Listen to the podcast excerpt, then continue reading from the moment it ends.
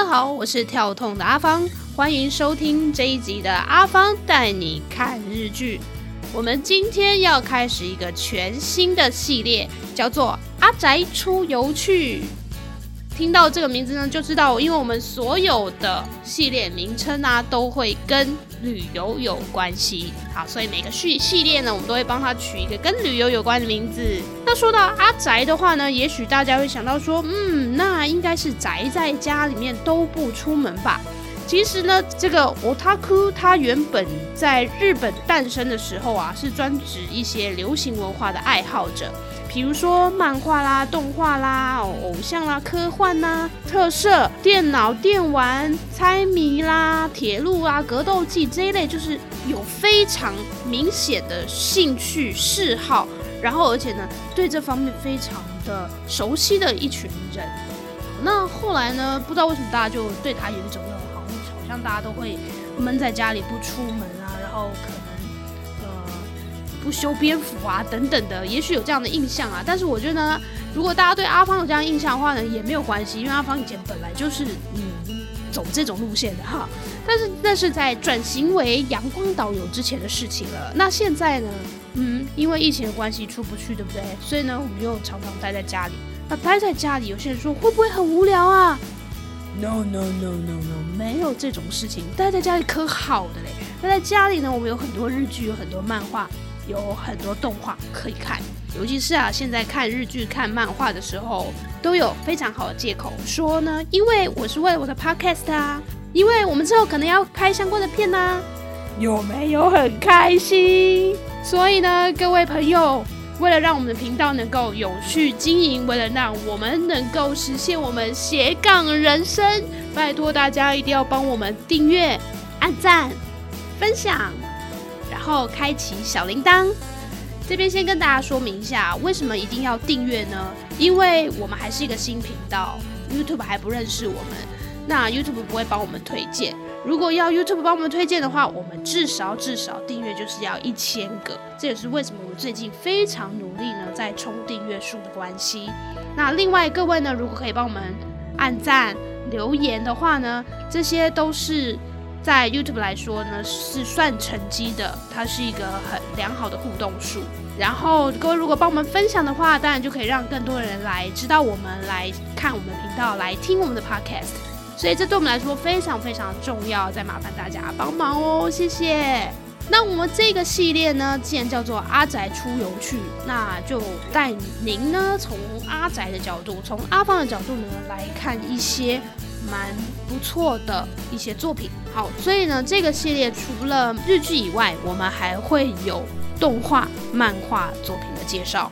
这个系列首先要介绍的是，有一部日剧现在正在未来日本台播出中，叫做《漫画出版小姐》。讲这个名字呢，也许有些日剧迷呢就不太清楚了，因为它之前的名字叫做《重版出来》。重版出来，它是日剧原本最原始的剧名。重版是什么意思呢？就是再版，好，就是这个再刷。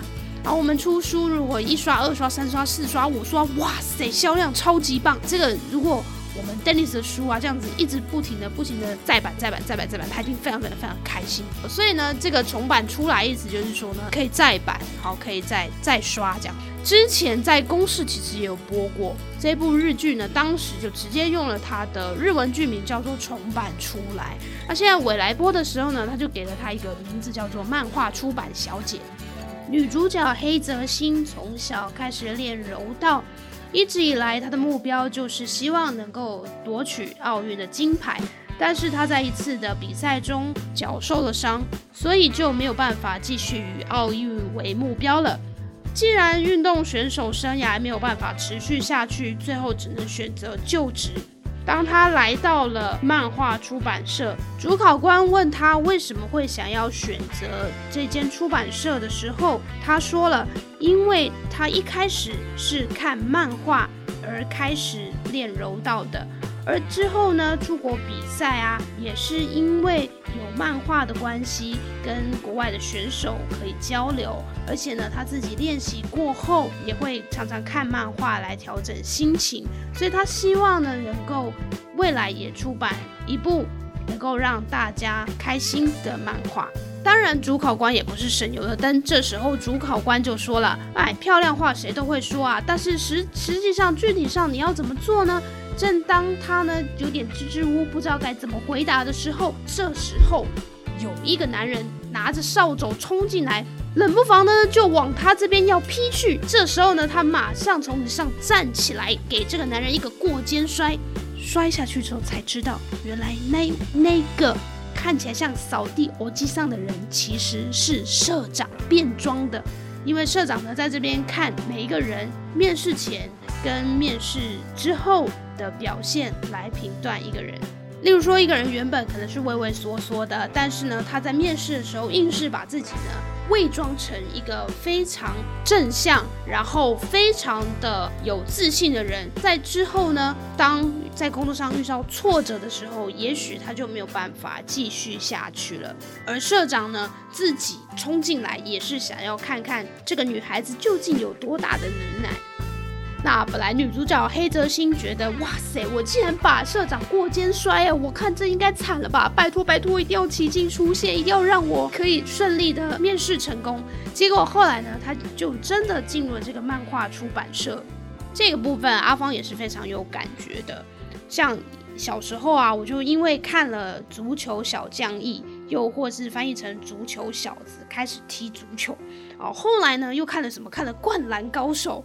好，所以以前呢，那个时候我们国小下课的时候啊，我都每一节下课通通跑去打篮球。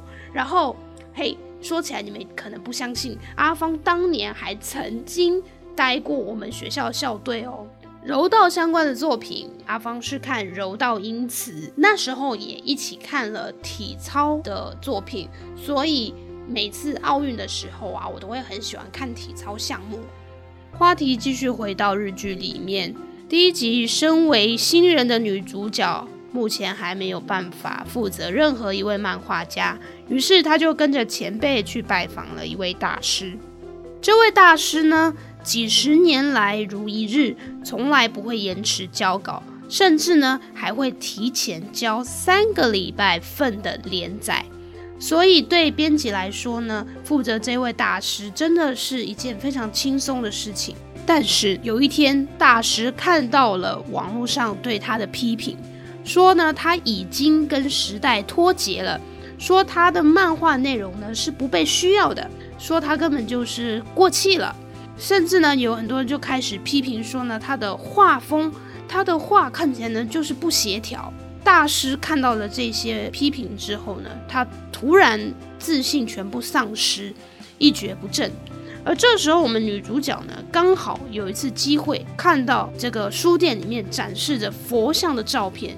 原来呢，佛像从底下往上看的时候，角度不一样，看起来的感觉也就不相同。他才想到说呢，大师他在作画的时候，因为他已经有年纪了，他已经有点驼背了。但是大师作画的时候，他的画板的角度是从来没有变化过的，所以从大师的角度看起来，画是非常完美的。可是呢，在一般人的角度看起来，就觉得画面是不协调的。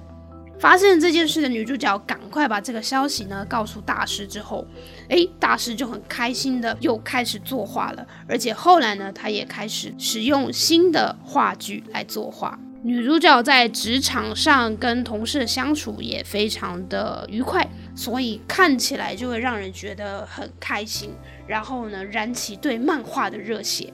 所以呢，下一集阿芳要开始带大家看漫画、看动画喽。这一部日剧重版出来，又叫做《漫画出版小姐》。如果您听到这个 podcast 的时候，已经没有在上映了，没有关系。通常你去找 KKTV，或者是去找其他线上的影音平台，上面呢都还会有的。基本上要用重版出来。才比较容易找得到这部片子的片源。最后，请大家不要忘记帮我们订阅，然后可以的话帮我们按赞、留言。